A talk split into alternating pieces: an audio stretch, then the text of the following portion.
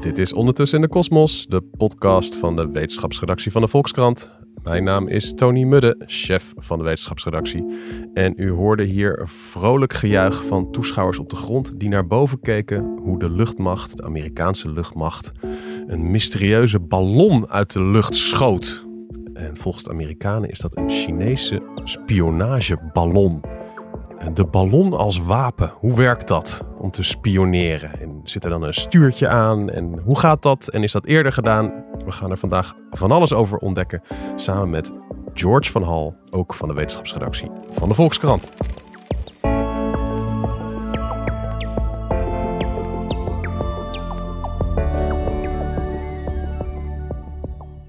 George, neem ons even mee terug. De ontdekking van die mysterieuze ballon. Hoe ging dat? Ja, nou ja, ik was er natuurlijk niet zelf bij. Um, dus we hebben alleen de uh, dingen die de media heeft opgeschreven. Um, en die hebben dat dan weer gehoord van mensen in het defensieapparaat van de Verenigde Staten. Mm -hmm. um, maar dit ding werd op een gegeven moment uh, boven Montana, werd het op radar gezien. En uh, toen dachten ze, hey, dat is best wel een gek voorwerp. Ja. Uh, wat is dat? Laten we daar eens even wat beter naar gaan kijken. Nou ja, al vrij snel werd ontdekt aan de hoogte en aan het gedrag dat het om een ballon ging. En um, ook werd al vrij snel vermoed dat het om een ballon uit China ging. Uh, vooral omdat dit soort Chinese uh, ballonnen al wel eerder gezien waren. Dus het was bekend uh, dat China dit soms doet. Mm -hmm. um, nou ja, goed, 1 plus 1 was 2. Dus het vermoeden was, er hangt een Chinese ballon boven de Verenigde Staten. En ja, als je dan in het uh, defensieapparaat werkt, dan gaan de gedachten toch al vrij snel uit naar een spionageballon. Even voor het gevoel, hoe hoog ging die ballon? Ja, ook dat is niet helemaal 100% bekendgemaakt. Maar de meeste uh, mensen die hierover spraken, ja, die noemden hoogte ergens tussen de 18 en 21 kilometer. Het verschilde uh, welke official er aan het woord was. Maar dat is ongeveer de hoogte waar je, waar je aan moet denken. Ja, dus, dus dat is twee keer zo hoog zoals mensen op een vakantievlucht uh, met een Boeing vliegen, zeg ja, maar. Dat is ja, echt behoorlijk zo'n hoog. 12 kilometer, ja. En ja. hebben we het hier over, zeg maar, een, een soort, soort feestballonnetje die je voor de kinderen koopt? Of hoe, hoe groot is dit ding? Nou ja, qua principe is het wel een soort feestballonnetje. Ja. Uh, het is namelijk gewoon uh, precies hetzelfde. Een omhulsel met daarin uh, heliumgas. En omdat dat gas lichter is dan lucht, zoals men dan zegt, mm -hmm. stijgt het op. Ja. Nou ja, dat gebeurt hier ook. Alleen is dit ding gewoon heel veel groter. En heeft het ook wel een wat steviger omhulsel. Zodat het niet knapt als het heel erg hoog in de lucht hangt. Um, maar basisprincipe is een soort ja, opgevoerde feestballon. En hoe groot ja, hoe groot de ballon precies was, dat weten we niet. Maar wat eronder hing, was uh, opnieuw volgens de uh, verslaggeving uh, van sommige mensen in de Amerikaanse regering zo groot als drie schoolbussen naast elkaar. Drie schoolbussen? Ja, dat is, dat echt, is echt, gigantisch. gigantisch. Ja. Ja, ja. Nou is het ook wel zo dat ik heb een aantal Nederlandse ballon-experts gesproken voor onze berichtgeving in de Volkskrant hierover. Mm -hmm. En die zeiden wel van nou, dat is wel bijna ongeloofwaardig groot. Uh, ik weet niet precies of het gaat lukken om een ballon groot genoeg te maken om zo'n enorme lading omhoog te krijgen. Een van die mensen werkte zelf met een, uh, een astronomische onderzoeksballon. Uh, Gusto heet dat project en die gaat in december gaat die omhoog. En daar bungelt dan een telescoop onder. Uh, het doel daarvan is om omhoog te kijken in plaats van omlaag. Ja. Dus om de ruimte te bestuderen. En dan komt zo'n ballon, komt, uh, deze komt zelfs 40 kilometer hoog. Dus nog twee keer zo hoog als die van, die van China. Mm -hmm. En dan zit je ja, zo'n beetje boven de uh, storende invloed van de atmosfeer. Dan kun je goed naar de uh, sterren en andere dingen in het heelal kijken. En uh, dat apparaat dat daaronder hing was zo groot als een kleine vrachtwagen. En uh, deze expert zei dat is wel zo'n beetje het grootste dat ik me kan voorstellen dat je met zo'n ballon omhoog krijgt. Uh, dus of het daadwerkelijk drie schoolbussen groot was, uh, daar durf ik mijn hand niet voor in het vuur te steken. En, en die wetenschapper die jij sprak, hoe, hoe heet die? Dat is uh, ingenieur Wouter Lauwe van het ESRON. Dat is het Nederlands Onderzoeksinstituut voor Ruimteonderzoek. En die, die maakt dus eigenlijk een, ja, een ballon met een meetinstrument om naar de sterren te kijken. Een soort, ja, een soort goedkope goedkoper dan een hele ruimtetelescoop bouwen, lijkt me. Ja, ja. En de andere type ballonnen dat onderzoekers gebruiken, en dat zeggen de Chinezen zelf ook, van joh, het is gewoon een, uh, uh, een weerballon. En ja. wat is ook alweer, hoe werkt dat met die weerballonnen? Nou ja, ook dat ligt natuurlijk een beetje aan het type weerballon dat je gebruikt. Mhm. Mm -hmm. um, als het gaat om wat wij doen als Nederland, het KNMI, die laat elke dag een weerballon omhoog. Die komt ook ongeveer zo hoog, tussen de 17 en de 25 kilometer hoogte. Wij laten gewoon el- elke dag zo'n ballon omhoog. Elke dag een ballon. Ja. Oké, ja. Het enige verschil is, eh, eh, deze blijft maar een paar uurtjes op zo'n hoogte hangen. Ja, Ehm, want die blijft gewoon stijgen. En op een gegeven moment is de lucht zo ijl dat de druk in de ballon te hoog wordt. En dan zegt hij pang. En dan eh, valt wat er aan hangt, valt dan naar beneden. en daar hangt geen, eh, geen schoolbus aan, neem ik aan. Daar hangen geen, eh, niet één, niet twee en ook niet drie schoolbussen aan. Daar hangt gewoon een klein meetinstrumentje aan. Om bijvoorbeeld de luchtvochtigheid en de temperatuur te Ja, precies. Ja, ja. En als het KNMI die dingen oplaat, dan drijft die ook af naar andere landen. Ja, Hoe, hoe gaan ze daarmee om? La- Nou ja, laat maar is- waaien? Ja, eigenlijk wel. Ja. Ja. het is natuurlijk in die, in die paar uur bereik je gewoon minder grote afstanden. Ja. Dus het zijn onze buurlanden binnen Europa waar het dan terecht komt. Mhm. En eh, ja, die apparatuur die dan naar beneden valt, daar zit wel een sticker op. Ja. eh, van hey, dit is van het KNMI in Nederland in verschillende talen. Eén van de twee sensoren, die kun je gewoon als curiositeit bij jezelf in de kast zetten. Maar de andere, als ze ozonmetingen doen, dan eh, willen ze die graag terug hebben, want die kun je hergebruiken. Dus dan staat er een vriendelijk verzoekje om het eh, terug te sturen naar het KNMI. En ik geloof dat die ook aan een parachute naar beneden wordt gelaten. hè? Dus dat je Ja, niet, ja, in een, kin- het niet, eh, niet kaart op je hoofd eh, valt. Zodat ja. je niet per ongeluk andere Europeanen ombrengt met je, met je metingen. Nee. Ja, nou, dus de Chinezen zeggen van, joh, dat was gewoon zo'n type ballon, eh, maak je niet druk.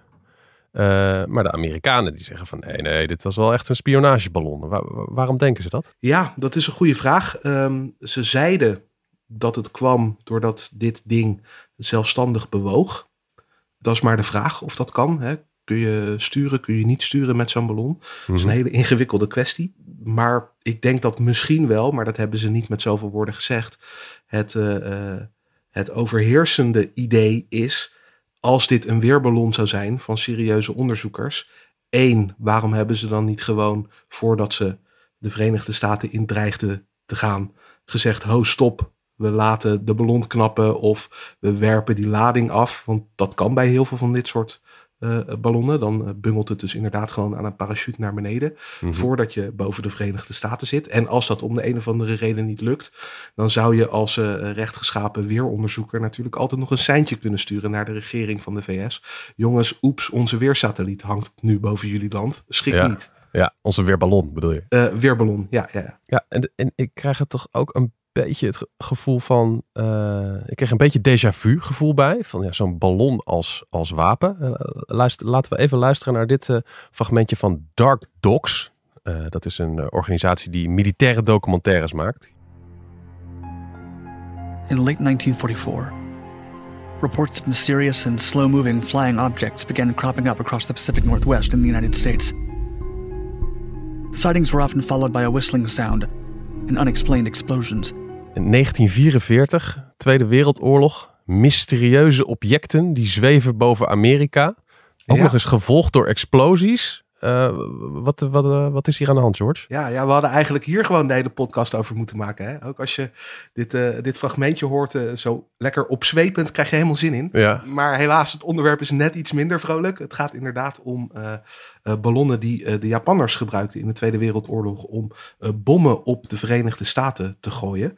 Ehm het is een grotendeels mislukt plan overigens, want het was toen heel vochtig. Het Mhm. regende ook heel erg veel. Eh, daardoor zijn heel veel van die dingen niet ontploft. Of als er dan een beetje brand veroorzaakt werd, dan was het al heel snel weer gedoofd. Ja. Het heeft wel de enige eh, doden opgeleverd in de Verenigde Staten eh, ten tijde van de Tweede Wereldoorlog met zo'n luchtaanval. De enige eh, eh, eh, burgerdoden. Ja. En dat komt omdat op een gegeven moment zo'n ballon op een stukje sneeuw is blijven liggen met de eh, bommen er nog aan vast, eh, niet geëxplodeerd. En toen een, eh, een groep mensen, inclusief een aantal kinderen, daar in de buurt ehm, kwam gewoon voor, voor de lol. Ja. Toen is dat ding geëxplodeerd en heeft dat iedereen, iedereen om zeep geholpen eh, met die explosie. Ehm, dus dat is eh, het trieste verhaal van de ene ballon die wel werkte. En de techniek is dus een beetje vergelijkbaar met die, met die weerballonnen. Je, je hebt Ja. gewoon een, grote ballon met helium erin. Die laat je in Japan omhoog. En dan is er iets met de lucht waardoor die eh, drie dagen later in Amerika aankomt. Ja, hij komt vrij hoog en dan, nou ja, hoog boven de aarde waait het ook nog steeds. Ja, Het gaat best wel rap. Het gaat een paar honderd kilometer per uur. dat Daar wordt je snel. op Ja. meegevoerd. Ja. Ja. En dan, eh, eh, nou ja, dan vliegt je ballon dus, als die lang genoeg heel blijft, vliegt die helemaal uh, die kant op. Het is heel moeilijk wel om dan heel goed te richten. Um, hè, om precies op de plek te komen waar je wilt. Mhm. Dat is tegenwoordig overigens ietsje makkelijker, want we hebben best wel goede weersmodellen.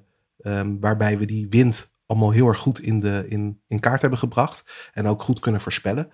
Dus voor de Chinezen nu was het wel best te doen om dan uh, te mikken ongeveer op de plek waar zo'n legerbasis van de Verenigde Staten staat.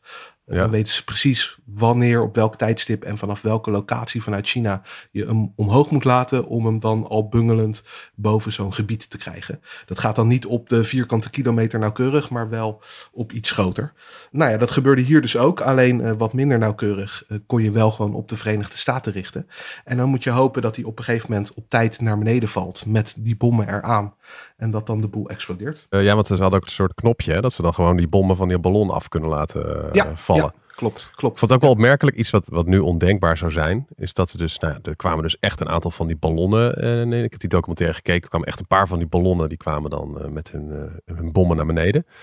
Maar toen had dus de Amerikaanse regering verzocht aan de media om het helemaal stil te houden zodat Ja. ze in Japan niet zouden weten dat die, uh, of die ballonnen nou succesvol waren of niet. Ja. In Japan is dat ondertussen enorme propaganda te maken in hun eigen thuisland. Hoe die ballonnen heel Amerika in shock brachten en iedereen in paniek was. Nou, dat viel allemaal reuze mee. Je vertelt het net al, er, er zijn niet heel veel mensen bij omgekomen. En heel veel van die ballonnen deden het helemaal niet. Maar ja, het idee dat er nu allemaal bomballonnen naar beneden zouden vallen. En dat vervolgens uh, alle media dat geheim gaan houden. Uit het staatsbelang is echt ondenkbaar natuurlijk. Ja, dat zou nu denk ik niet zo snel meer, niet zo snel meer gebeuren. Uh, kijk, je kunt natuurlijk wel um, proberen dat als overheid binnenskamers te houden. Maar ja, er zijn zoveel media en zoveel nieuwsgierige journalisten. En ja, ja dat zou gewoon mensen met een mobieltje die dat al gaan filmen. Zo van, hé, hey, moet je kijken wat ik nou boven mijn huis heb hangen. Ja, ja. best wel een gek ding daar in de lucht. Ja. En ja, zo'n weerballon, ja, oké, okay, die kan je dan niet sturen. Maar je hebt ook nog zoiets, dat heet dan Zeppelin. Ook een Ja. soort, dat, wat, dat is een soort ballon, maar dan met een stuurtje, toch? Ja, ja, een langwerpige ballon, hè, iets andere vorm, zodat hij ook wat makkelijker stuurt. En er zit gewoon een, eh, een propeller uh, zit er aan, de cabine die daar dan onder hangt. Uh, met soms nog een, een soort roer, vergelijkbaar met wat je bij een schip hebt. Zodat je een beetje de richting van de wind kunt sturen. Nou ja, dat soort dingen, die kun je wel besturen. Die kun je gewoon rustig naar een locatie toe vliegen. Um, alleen die zitten wel wat lager, normaal gesproken. De technologie en de ideeën voor hele hoge zeppelins, uh, die zijn er wel. Mhm. Uh, maar dat is nog niet echt in de praktijk gebracht. En die zijn ook wel eens als een soort wapen gebruikt, toch? Zeppelins. Ja, ja in de Eerste Wereldoorlog nog. Door uh, Duitsland, die toen Londen ging aanvallen um, met luchtaanvallen van zeppelins. Ook een beetje een soort, ja, een soort shock and awe methode om ervoor te zorgen dat men daar heel erg bang zou worden. Ja. En uh, zou stoppen met oorlog voeren in die, uh, in die loopgraven. Alleen dat, dat plannetje werkte niet helemaal. Ja, ze zullen ongetwijfeld bang zijn geweest. Maar ze gingen toch gewoon verder met, met de oorlog. En die Chinese ballon. Had, hij nou een stuurtje? Want er waren berichten van, uh, ja, hij hangt uh, stil boven een militaire basis. En dan denk ik van, ja, als het daarboven zo hard waait, dan, dan, moet je iets van een motor en een stuurtje hebben om stil boven een basis te kunnen hangen. Ja, ja dat is dus de vraag. Um, China heeft zelf ook gezegd dat er een soort limited steering capability was van die ballon, maar niet genoeg om hem uh, tegen te houden toen hij door een flinke windscheut uh, boven Amerika geblazen werd. Wat nog steeds het, uh, het Chinese verhaal is. Mm -hmm. Kun je zo'n ballon besturen? Ja, misschien als je er dus een soort Zeppelin-achtige motor aan hangt. Nou, heb je dat niet kunnen zien op de foto's? Um, ik ben benieuwd of er zoiets aan blijkt te vissen nu ze de brokstukken uit het water hebben gevist. Ja. Uh, ik hoop dan ook dat de Verenigde Staten dat bekend gaat maken als ze zoiets gezien hebben. Uh, dan weten we het eindelijk. Mhm. Mm -hmm. um, maar de bekendste methode, en dat is wel heel ruw om een uh, ballon te besturen, is door de hoogte een beetje te veranderen. Je kunt dat bijvoorbeeld doen doordat je zakken in zo'n ballon hebt zitten waar je dan omgevingslucht inblaast, die weer wat zwaarder is dan de helium die erin zit. Dan wordt je ballon als geheel wat zwaarder en dan zakt die een beetje naar beneden. Nou, laat je die omgevingslucht dan weer ontsnappen, dan ga je weer een beetje omhoog. En de windrichting van, uh, uh, van die wind die daar op grote hoogte heerst, die varieert met de hoogte. Dus op die manier kun je uh, ja, net een klein beetje van richting veranderen, maar je bent nog wel afhankelijk van wat de natuur je biedt. En uh, er zijn nu een aantal van die brokstukken. Want ze hebben hem eerst nou, richting zee laten gaan. Zo van, nou, als we hem dan neerschieten en hij komt naar beneden, dan valt hij in ieder geval bij niemand op zijn hoofd. Ja. Ze hebben nu een aantal van die brokstukken hebben ze uit het water gevist. Waar, waar ben jij het meest uh, nieuwsgierig naar, tot slot? Waar, waar, waar, denk je van, nou, ik ben toch wel heel nieuwsgierig of er dit en dat op zit? Nou, allereerst die aandrijving, want daar ben ik zelf gewoon heel nieuwsgierig naar of er zo'n ballon is die je een beetje fatsoenlijk kunt besturen. Uh, dat zou ik wel interessant vinden. Uh, en uh, verder, ja, je kunt wel definitieve antwoord verwachten op de vraag: was dit nou een weerballon of een spionageballon? Want onder dat soort ballonnen hangt natuurlijk ander type materiaal. Onder het ene hangt een temperatuurmeter, onder het andere hangt een hoge resolutie fotocamera om foto's te maken van geheime militaire basen. Weet je wel? Dus het is afhankelijk van wat ze vinden, kunnen we wel zeggen waar die ballon voor diende. En, en, en tot slot, een beetje uh, misschien naïeve vraag, maar China heeft toch gewoon al allemaal spionagesatellieten en zo? Wat, wat, wat voegt het eigenlijk nog toe om ook nog met een ballon ergens boven te gaan hangen? Ja, dat is, dat is de grote vraag. Hè? Um, de reden dat die telescoopbouwers het doen, is dat zo'n ballon goedkoper is dan een, een satellietmissie. Mm -hmm. um, hè, dan moet je een raket omhoog sturen en een satelliet bouwen kost ook al best wel veel geld. Maar vooral die raketlancering is heel erg duur. Zo'n ballon is dan echt gewoon wel een heel stukje goedkoper. Dus je kunt het vaker doen voor minder geld. Maar ik vraag me sterk af of dat het, uh, het motief zou zijn van China om dit te doen. Want die hebben al die satellieten. Mm -hmm. Een ander voordeel zou kunnen zijn dat je ietsje dichter bij de aarde hangt. Het scheelt toch wel echt of je op 20 kilometer zit of op 100 kilometer of meer waar, waar de satellieten uh, zich bevinden. Ja. Dan kun je met de beste camera's hogere resolutie beelden schieten. Alleen zijn die ballonnen dan wel weer vrij onvoorspelbaar. Dus je kunt ze niet helemaal perfect op die ene uh, nucleaire basis richten waar je graag foto's van zou willen maken. Dus het is een beetje trial and error dan. Dan moet je het misschien wat vaker doen. Um, ja, al met al is het me dus niet helemaal duidelijk. Er zijn ook allerlei mensen die speculeren van nou ja, China wilde graag gezien worden door de Verenigde Staten. Ja. Uh, misschien zit er zo'n soort gedachte achter. Ja, dat, dat weet ik niet. Daar ben ik niet goed genoeg ingelezen in het Chinese buitenlandse beleid om daar iets zinnigs over te kunnen zeggen. Maar dat zou ik me ook nog kunnen voorstellen. Ja, want als je gewoon van die satellietfoto's ziet, ook die we nu bijvoorbeeld hebben gezien uh, met, met, met de oorlog in Oekraïne. Ja, die zijn al zo gedetailleerd dat je gewoon uh, zo'n beetje mensen kan zien rondlopen. Maar waarom zou je het nog gedetailleerder willen? En ja. Uh, oh ja, je, je, je, had ook nog iets leuks gevonden dat, uh, dat, dat, deze, dat er een relatie is tussen het ontdekken van deze ballon. Dus doen we dat nog even als afsluiter. En de UFO's. ja. Hit me. Ja, dat, dat, dat schreef de New York Times. Want de vraag was een beetje, dit soort ballonnen die zijn al eerder boven de Verenigde Staten geweest. Uh, afgelopen week doken er berichten op dat er al uh, drie in de periode van de regering Trump geweest waren. nou ja, dat leidde tot allerlei oneenigheden. Want Trump zei van dat kan niet. China had te veel respect voor mij om ballonnen over de Verenigde Staten te laten vliegen toen ik de baas was. Dat durven ze nu alleen nu Biden er is. En de regering Biden zei nee, onze detectiemethoden zijn gewoon veel beter geworden. En wij letten tenminste wel op. Nou ja, dus ook weer interne politieke schermutselingen. Mm -hmm. maar de New York Times die schrijft nu: het komt door het nieuwe beleid rond ongeïdentificeerde vliegende voorwerpen, rond UFO's. Um, dat is de afgelopen twee jaar een, een, issue geweest in de Verenigde Staten tussen politiek en uh, leger. Vroeger kwamen alle meldingen van ongeïdentificeerde voorwerpen ergens op het, uh, op het gekke stapeltje terecht, uh, bij wijze van spreken. met alle andere ongeloofwaardige dingen. En dan werd daar een beetje hoofdschuddend over gedaan van, nou ja, dat zullen wel weer mensen zijn die vliegende schotels of grijze mannetjes hebben gezien. En um, nu heeft de regering, de politiek heeft gezegd, nee, we moeten dat echt wat serieuzer aanpakken. Er zijn ook taskforces voor opgericht. En mogelijk, uh, schrijft de New York Times dus, uh, is dat de reden, dat nieuwe beleid, dat die melding van die ballon nu direct binnen het leger naar de hoge pieven is gekomen. Die daar man dan daarnaar gehandeld hebben. Terwijl hiervoor misschien de hoge regionen van de regering daar niet over te horen kregen. Dus hoe een beleidswijziging in hoe rapporteren we UFO's leidde tot de ontdekking van een mysterieuze Chinese spionageballon. Nou ja, spionageballon, of het echt een spionageballon is, dat gaan we vast de komende weken ontdekken. Dankjewel George van Hal.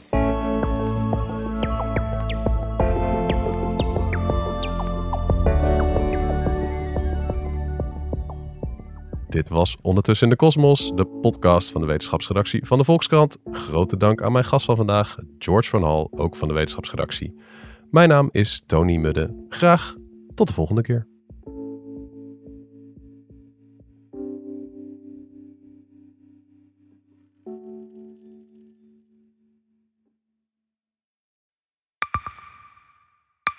Zijn leven is overhoop gegooid. Plus dat heel veel mensen hem niet geloven.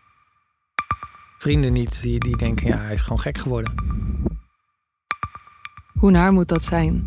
Als je vertelt over de meest indringende ervaringen uit jouw leven en niemand gelooft dat je het echt hebt meegemaakt. Ja, ik vind zelf niet dat ik het verzonnen heb, maar sommige mensen denken dat wel. Maar hoe kom je erachter of jij je doelwit bent van een geheime dienst? Ik heb ook wel eens meegemaakt dat je het idee hebt dat inlichtingdiensten in je geïnteresseerd zijn. En dan kun je wel heel veel zien, wat er misschien helemaal niet is. Als ik s'avonds nog iets ging eten, dan volgden die mensen mij naar het restaurant. En dan terug van het restaurant naar het hotel. Als zij op een gegeven moment zei, kijk maar uit, want anders word je dadelijk nog wat voert ook. Shit, ik moet hier weg. Dat is, is niet goed. Nu word ik gevolgd. Een soort Truman Show is het gewoon. Hè? Alsof dat hele straatbeeld voor jou is ingericht. Maar dan wel met bedoeling jou, jou niet door te laten. Dit kan geen toeval zijn. Een nieuwe podcast van de Volkskrant. Mijn naam is Simone Eleveld en samen met Huid Modderkolk ontrafel ik een bizarre operatie van de geheime dienst. Wat het doel ook is, jij verliest het. Ik werd opgepakt, heel lang ondervraagd. Maar hoe krijg je grip in een wereld die zo onderzichtig is?